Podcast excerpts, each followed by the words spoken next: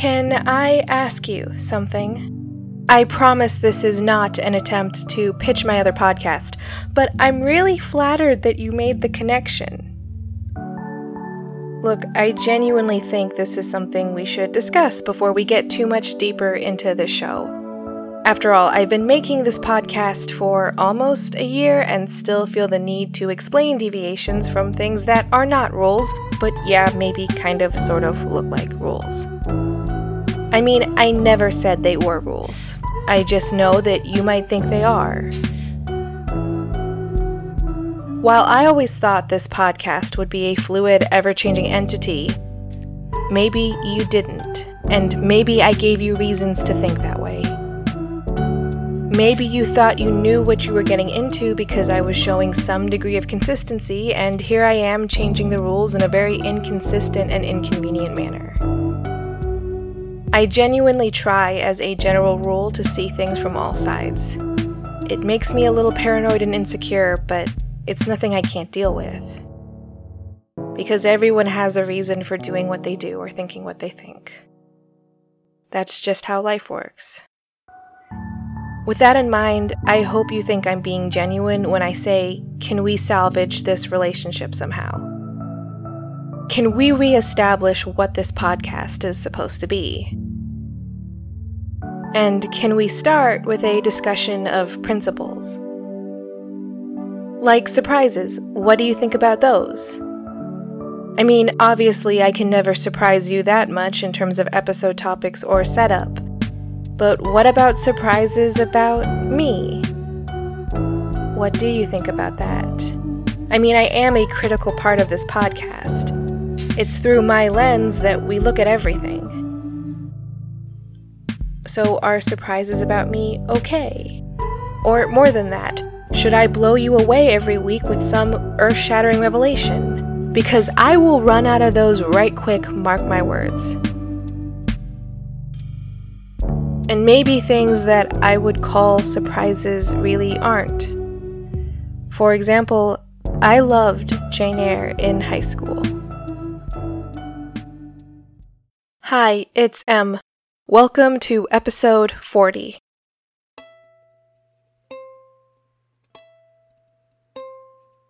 Okay, a lot of people like Jane Eyre, so no, that would not seem like a surprise. That would seem par for the course to many people. Or so I would think. I'm really not sure. It's hard to step out of your perspective or your frame of reference, and mine holds Jane Eyre in a rather unforgiving light. The novel was required reading in high school, as it is in many high schools but our honors English program took it up far too many notches.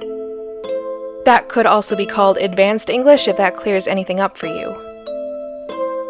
But basically, an honors program is a high school's program for top tier students to maximize their potential, as some would say. And basically, our school didn't want their top tier of students to get lazy or to think they could always breeze through life. Fair enough. But to make sure this didn't happen, they beat you up in English class. And I'm not being too dramatic in saying that. Really. We had summer reading, as many people do, but when we came back in the fall, we'd then have to face a test on that summer reading under the guise that they needed to check that we had actually read the books. But that was kind of a front. After all, you can read a book and not know what kind of metal the doorknobs were made of, especially if that detail contributes nothing to the larger themes. Yeah, I'm not even kidding. These tests had dozens of questions about irrelevant minutiae that was only included in the book out of a perceived need for atmosphere or to show off or for something else that didn't translate into the modern day at all. And these exams had hundreds of questions to them. You were going to fail these so called tests. That's how they were designed. They gave you far too many questions for a class period about things that did not even matter. Yes, it was very easy to pick up your grades afterwards if you were determined to do so, or if you were willing to do the work at all.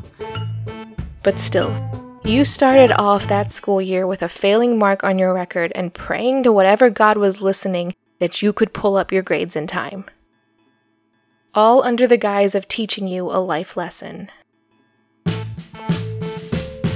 And I'm sure that was a good old kick to the hornet's nest. But let me just say, I'm not here to debate that approach. I mean, for one, I turned out fine, and in any way that I'm not fine, it's not the fault of these exams, it's the fault of so many other things that happened in my life. I only include that anecdote to try to explain why I think I was expected to hate Jane Eyre.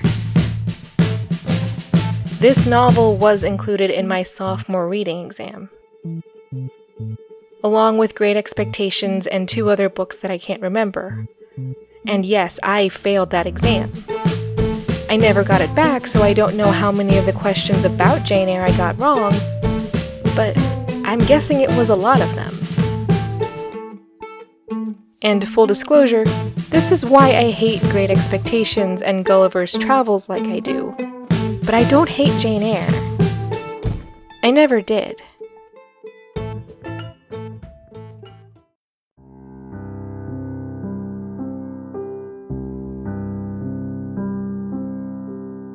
Maybe you know the history behind Jane Eyre as part of knowing Jane Eyre, something that a great many of us do. No shade if you don't.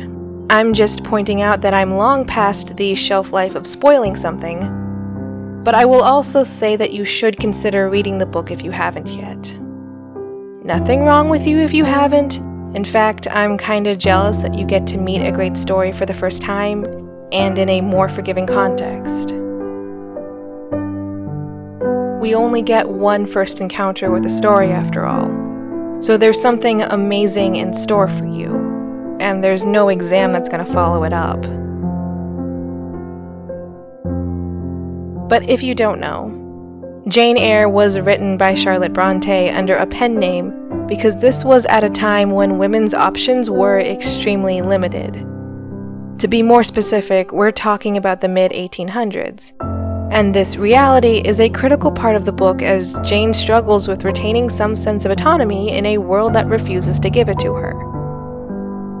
That's a pretty important theme, both for the novel and for literally everyone who has ever been born into a world that limits them through boundaries they had no say in that are tied to traits they did not select at birth. It's going to be more true for some people than others because this facet of the human experience isn't being applied universally.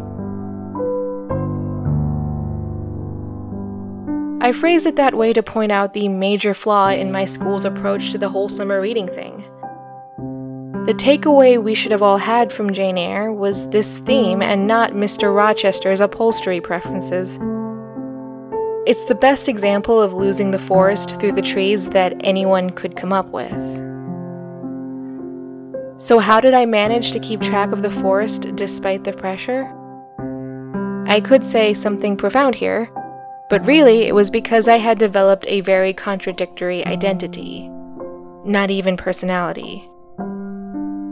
I wanted to be the contrarian, to be the one who held that different opinion, to hate everything that was declared good and to love everything that was decreed as bad, particularly if that opinion was unanimous because it made me feel not like I was better than everyone else, but that there was a reason to think that I was better than everyone else.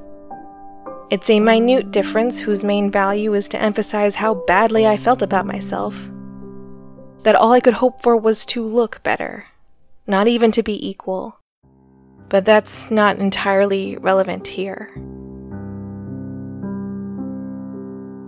Of course, it likely helped that this was at a point in my life where these issues of love and autonomy were incredibly relevant.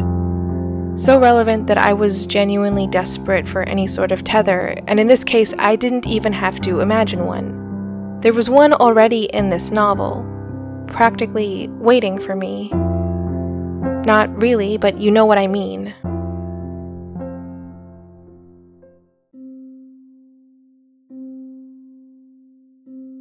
Today, I don't necessarily want to talk about Jane Eyre in terms of plot or value. And this is my normal approach, but it's especially true here, partially in light of Valentine's Day, which, yay for me that it landed on a Thursday and I was free to not acknowledge it per se, because I don't have any good personal love stories. My love life is a perpetual explosion of failure, simple as that. But there was a time when I was more of a Jane Eyre than a bumbling fool. At a time when this book was constantly on my mind because I was looking for an edition of the book that had a cover that felt right, or that properly matched my love for the book. Which is vague and unclear, so that took a couple years and admittedly is still an obsession I carry to this day. But here's the thing if your experience with this book was anything like mine, I can't blame you for whatever feelings you have about it, but I don't want you to lose sight of the themes because of it. Luckily, while my tale is different, it's vaguely reminiscent. And also, read Jane Eyre if you haven't already or watch a movie adaptation, a well done one. Also, there's a musical, and I happen to like the music. Maybe you will too. Maybe you can find joy out there in a nice little relationship with a new story. At little to no cost to you. I mean, the novel's in the public domain by now.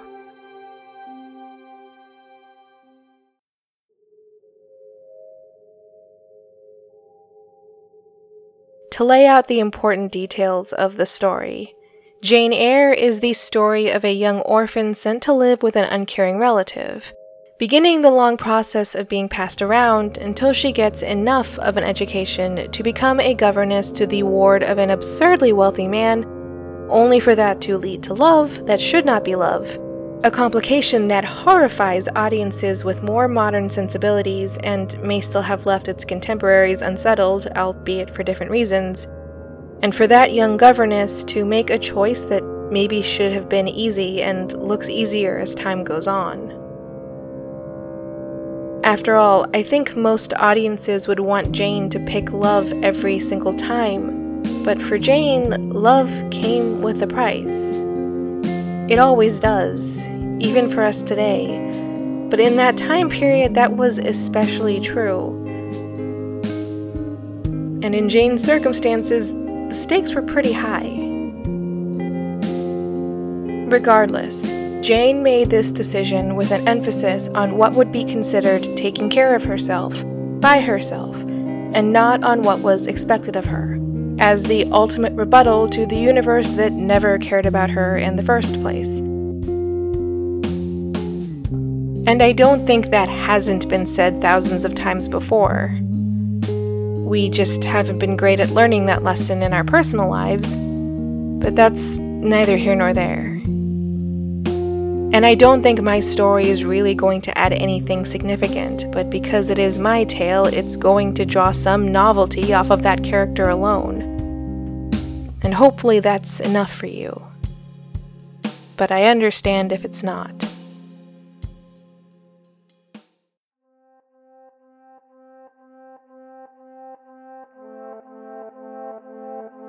I didn't really date in high school. It wasn't that I didn't want to. I even had a relationship or two. But ultimately, I fell in love way more than I did anything about it. There was this one guy towards the end of my junior year who I swear will always be a part of my heart, even if we weren't together in any capacity. I don't know what to call him here. Normally, I come up with some simple term or even a letter to use as a stand in for that person's name. But I can't even begin to do the thinking involved in something that should be so simple. Because ultimately, there's usually a reason why I pick the letter that I do. But I don't want to think about him that hard. And I certainly don't want to give it away. So I don't think I'm going to do that this time around. Luckily for me, this story is simple and has few characters, so maybe I won't need to kick myself so hard about this. Maybe. The aforementioned honors program in our high school was relatively small. If you were in it, you knew or knew of most of the other people there, and you probably had at least one class with them every year. Maybe more. That's how we met. I don't remember where exactly, and it's possible that I never really knew. Because he was just always there. It was like he occupied every corner and crevice of our high school. That's how big of a personality he was. While I was a wallflower, he decidedly wasn't. He just had this larger than life personality. He wasn't even the class clown or the typical campus jock. He was some combination of the two. A genuinely warm and friendly human being with a good sense of humor and an athletic prowess. He was smart too, handsome, and with parents that were just as warm and generous as he was. I swear, pick a standard or trait or priority, and he had it covered in spades. Maybe you can see from that alone why I fell in love with him, why I and several girls at the school fell in love with him. But it was more than that for me. He and I ended up spending a lot of time together, especially one summer when we ended up being sent to the same obscure camp. And honestly, he could make me laugh and smile like no one else could. Also, I was in a more vulnerable position, not his fault, entirely the fault of life. I can fully admit that I was inclined to be in quote love, especially after my father's death. I had an unrelated issue in my life that I was using this facet as little more than a band aid to cover, avoiding the real problem because being in love made me feel good and chasing love was a good distraction. And believe me, he was a very good distraction. We were kind of, sort of, friends. Actually, I don't know if we were friends. We kept crossing paths because we were young people bound by many physical restraints. We were in close proximity. We were together ish. And I wanted so much more. Not that I made a move towards him. In fact, I still don't know how to do the thing that is flirting. I just thought that the more time we spent together, and the more he learned about me, well, that it was just going to happen, that he was going to fall in love with me and ask me out.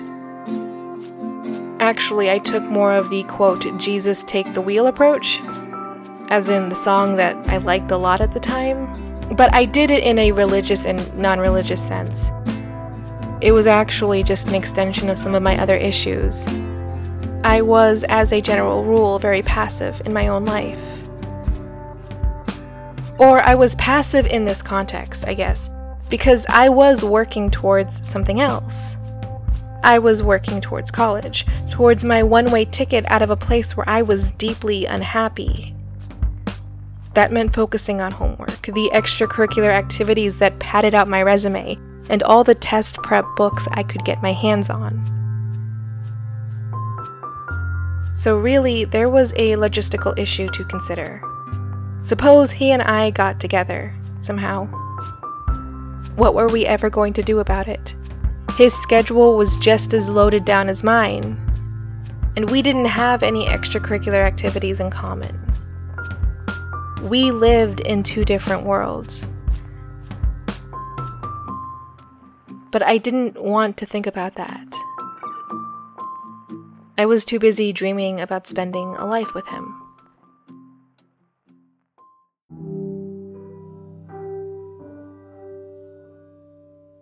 When you're younger, taking things one day at a time isn't something to be condemned. It's part of being young. And in time, when you have a better understanding of how big the world is, you'll realize just how many dimensions your life has and how to best juggle them. I wasn't there yet. I was a teenager who wanted to be with him, and I thought it was just going to happen and the madness of our lives as industry leaders in training wasn't going to get in the way. I couldn't be persuaded.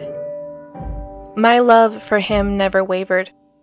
Sure, I had other things come and go in my life, but no matter what, part of my heart rested with him. And that's something I've never been able to understand or explain. Because remaining in love with someone and moving on from someone should be mutually exclusive acts. You do one, or you do the other. But human beings have never been good at clean cuts, even if we like to pretend that we are. And this is where I wish I had more to tell you, where I wish I could say I made a grand stand to appeal to him because that would make me look better. But no. I mean, I did try to wear makeup, sure, but I was and still am really inconsistent with it. Also, I didn't know what I was doing when I did put it on. And that's only slightly less true when it comes to the present day but I will spare you the details for the sake of time and my pride. Largely my pride. That doesn't mean anything, though. The point is that I never actively tried to win him over. I wanted his love, sure, but I didn't act like it. Not once. Not whenever I had the opportunity over the course of a year. And I did have the opportunity once or twice. I always just let it go. And then prom season came around, but my birthday came first. The order of that events is perhaps important, because while I did want to ask him to prom and thought about how to do it, I also wanted to ask him to my birthday party.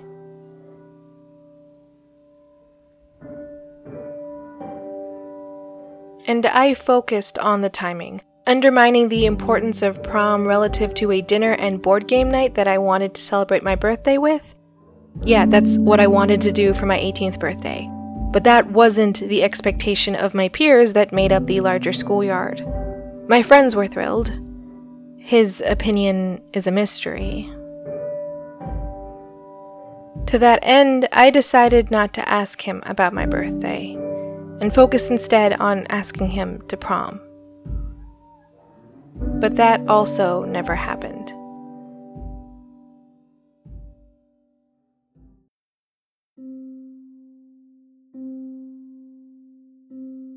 There was this other girl in my homeroom, a year younger than me. We were both taking an elective and just so happened to be grouped in the same class. I actually knew her from marching band and she was nice enough. Or she was nice. I just didn't mesh with her. She was figuratively loud, and I had sensitive hearing, you could say. You could more accurately say that I suspected she was the kind of person I could have been had my father not died, leaving me with a lot of emotions to deal with silently and a desire to not be around her whenever possible. She wasn't a bad person. In fact, her personality meshed with his a lot better than mine did. And so, when he came in with a bunch of roses for her, and not for me, it stung all the more. That's just how it happened, by the way. Class hadn't started yet. We were all gradually wandering into the room, with some of our classmates lingering in the hallway when he came in with flowers to ask her to prom. He asked, she agreed, people congratulated her, and then she had to carry the bouquet of flowers around the whole day. In high school, things like that bother you, to the point that you undercut someone's happiness whenever talking about it. And maybe I shouldn't dismiss my feelings by emphasizing context because I have admitted to crushing on him for over a year and that it wasn't just about him and me, but also about my underlying issues. Regardless of the validity, my heart broke.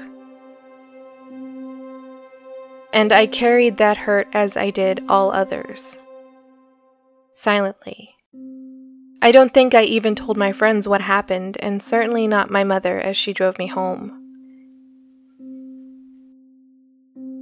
It was when we got home that my luck changed, if you could call it that. My acceptance letter to the university I ended up attending was waiting for me on the kitchen table. He wasn't the only reason that I went. In fact, he wasn't even in the top 10, but honestly, at least he wasn't able to get in my way. Because look, I was young and naive. Actually, I was in desperate need of something I thought was love because I thought love could fix things or help me or take care of my problems without any effort on my part. And if that were true, then it would have made sense for me to stay with him, figuratively or literally, or even to follow him wherever he ended up going. Like I said, not logical. But I was broken. Life had broken me and it wouldn't be until I got to college that I would have the help necessary to piece myself back together. Maybe I could have been rational and realized that I needed to go my own way, that I needed to be at the far flung university I ended up choosing. But there's still that good old what if game to play. Not that anyone ever wins, we just can't resist the allure. What if we had been together and stayed together across the distance or not? And what if we had managed to hold on against overwhelming challenges and tie our loves together in some permanent way, details notwithstanding? It's hard to say, but genuinely, I don't think I could have been happy. Yes, at a time I was happy being the passenger in my own life, but I doubt that would have lasted forever. Because, like I say when I talk about the pressure to become a lawyer, at some point I snapped to my senses that this was not what I wanted and I had to live with the consequences of my choices, regardless of what they were. Maybe it would have been a similar thought process, but I don't like my odds.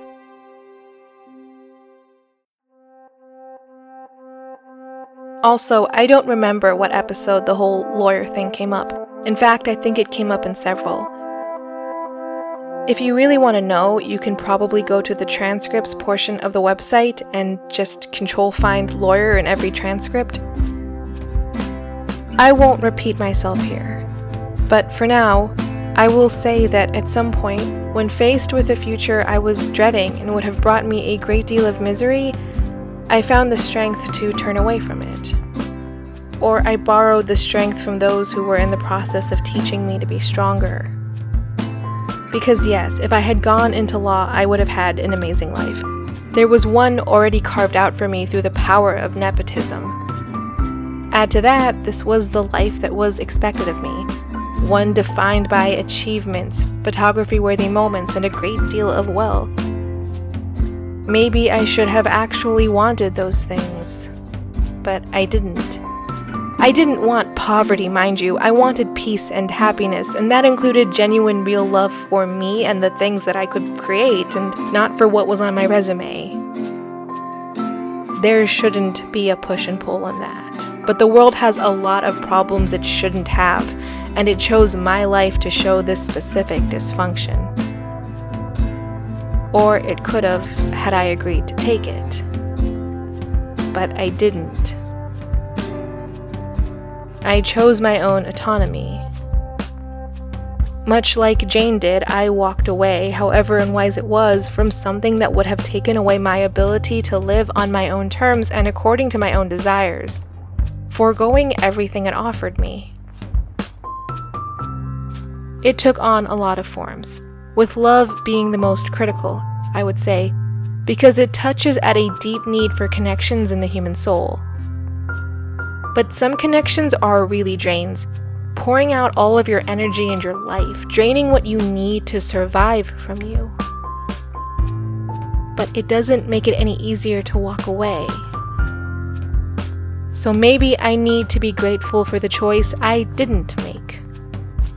For his choice, insofar as I was relevant.